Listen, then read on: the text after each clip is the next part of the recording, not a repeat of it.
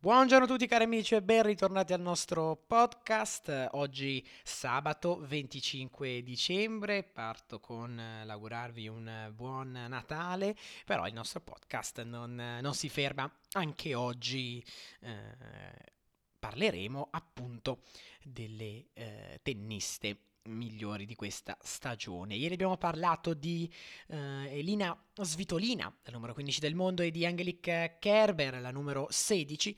Oggi invece parliamo di uh, Petra Kvitova, numero 17, e Jessica Pegula, numero 18. Non saranno dei podcast lunghissimi, anche perché ovviamente um, diciamo che eh, hanno avuto eh, due stagioni, di sicuro la Pegula un po' più interessante rispetto alla Kvitova, però insomma eh, bisogna dire che questi due episodi non saranno lunghissimi perché insomma i risultati non è che siano arrivati da una parte e dall'altra. Comunque, iniziamo da Petra Kvitova, numero 17 del mondo.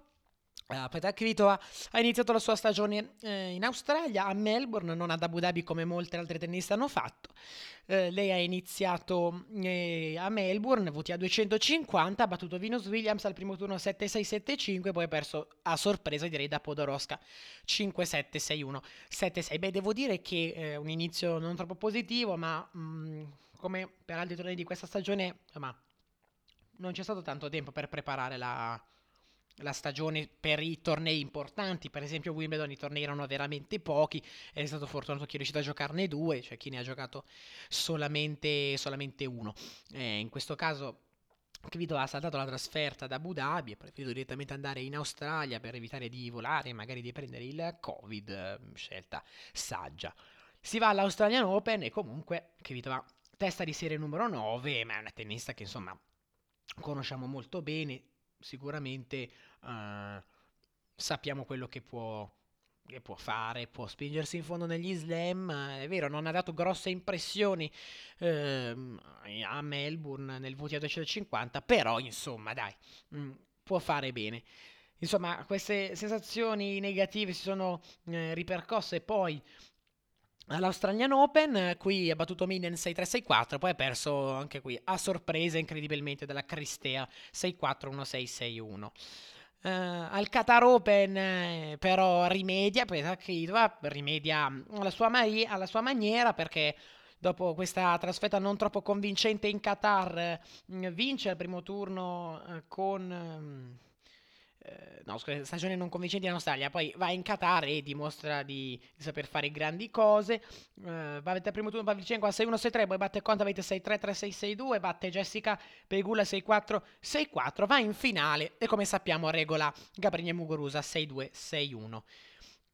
Diciamo che sulla scia di questo grande successo, sicuramente Kritova, grande successo, vabbè, sicuramente è un, torti- è un, è un titolo eh, sì, importante perché nel 2020 non ha fatto grandissime cose, però insomma, un torneo che ci vuole nella stagione per rilanciare anche un po' la sua, la sua carriera che a digiuno di titoli da un po'.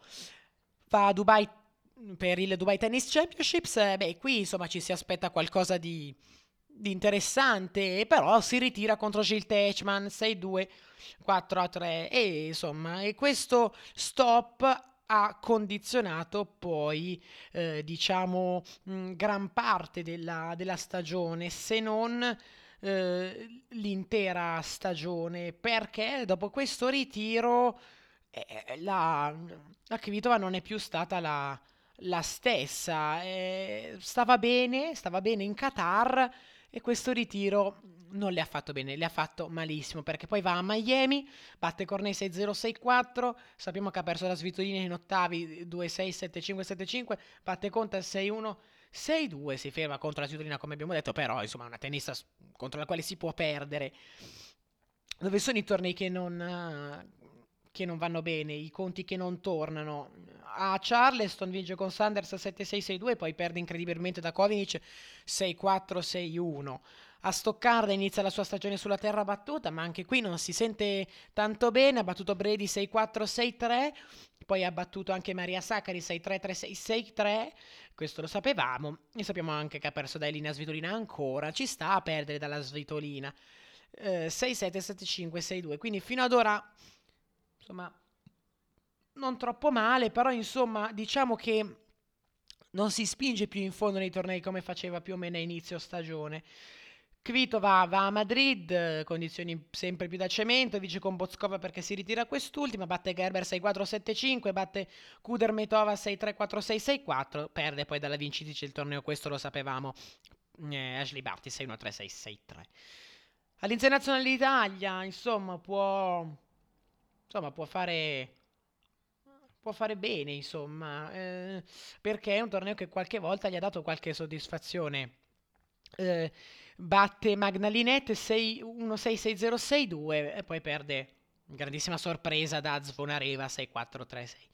6-4 e bisogna preparare l'Open di Francia ormai è, quello che è fatto è fatto però eh, l'Open di Francia non va bene non va bene perché Kvitova batte Minnen 6-7-7-6-6-1 e si ritira in secondo turno contro la eh, Vesnina. Quindi questo ritiro, un po' come è successo alla fine della stagione, della prima parte di stagione sul cemento, beh, devo dire che eh, questo ritiro ha fatto ancora male.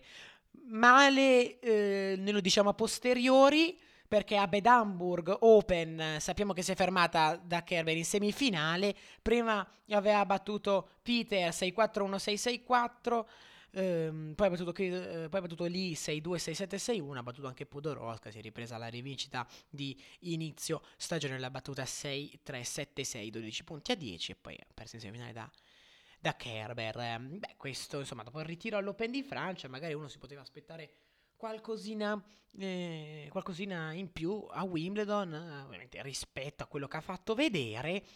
E però così non è stato perché a Wimbledon arriva una grandissima sorpresa. Perde al primo turno da Sloane Stevens. Questa me la ricordo, questa partita l'ho vista. Certo, perdere da, da Sloane Stevens ci sta perché sicuramente la Stevens è una tennista che merita, ha vinto anche un titolo slam e però fa male perché dopo va a Praga, perde da uh, Sramnokova, questa è una sconfitta inspiegabile 7-6, 3-6, 6-4. Questa è veramente una sconfitta brutta. E dopo, che si è dopo il ritiro all'Open di Francia e la semifinale a Bed Hamburg, i risultati per la Kvitova iniziano a scarseggiare. Va in Canada, qui batte Ferro 6-4-6-4 perde la nostra Camila Giorgi che in quella settimana era in stato di grazia. 6-4-6-4 va a Cincinnati qui un altro ritiro contro Kerber lo sapevamo però ha battuto Kisa 7-5-6-4 Kudermetova 6-2-6-4 Ons Jabeur 6-1-6-2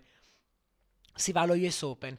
Qui deve tirare fuori qualcosa. Dopo una stagione negativa, eh, sì, è arrivato un titolo in Qatar, ma dopo una stagione eh, negativa perché non ha raggiunto il risultato che, che voleva, i risultati che voleva soprattutto nei tornei importanti. Allora, eh, chi doveva US Open batte Herzog 6-1-6-2, batte Cristina Pliskova 7-6-6-2.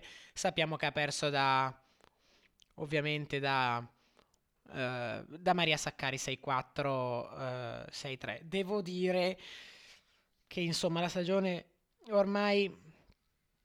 Ormai la stagione sta per finire eh, perché giocherà due tornei, Ostrava e India Wells ma la sensazione è che non, insomma, non, non può fare granché. Ad Ostrava Open batte Potapova con molta difficoltà 6-1, 6-7, 6-3, batte Teichmann 6-4, 6-4, perde da Kontaveit 6-0, 6-4. Ad India Wells va malissimo, vince con Rusa 6-2, 6-2, perde da Zarenka 7-5, 6-4, quindi finisce qua la sua stagione, una stagione deludente perché eh, perché è vero, è arrivato il titolo, ma non è riuscita a fare grandi cose che lei, insomma, può fare nei, nei tornei che contano. Ok, nei tornei che contano lei ha le qualità per andare in fondo, ha le qualità per fare grandissime cose, sicuramente è una tennista che eh, ha bisogno di fiducia e fiducia insomma non, non, non ne ha avuta negli ultimi, negli ultimi mesi. Comunque, il 2022 sicuramente può essere una stagione che potrebbe rilanciare la carriera di Kvitova, però deve trovare le giuste sensazioni, perché dopo quel ritiro all'Open di Francia è finito, è finita la magia. Quindi sicuramente dovrà, dovrà pensare bene a quello che, che deve fare. Quindi, insomma, vedremo quello che riuscirà a fare. Tennista che ha tutte le qualità per eccellere. Se manca la condizione fisica, insomma, è un po' difficile. Va bene, ragazzi, questo era il primo dei nostri due podcast. Adesso vado a registrare il, il secondo. Quindi, grazie per avermi seguito. E a più tardi.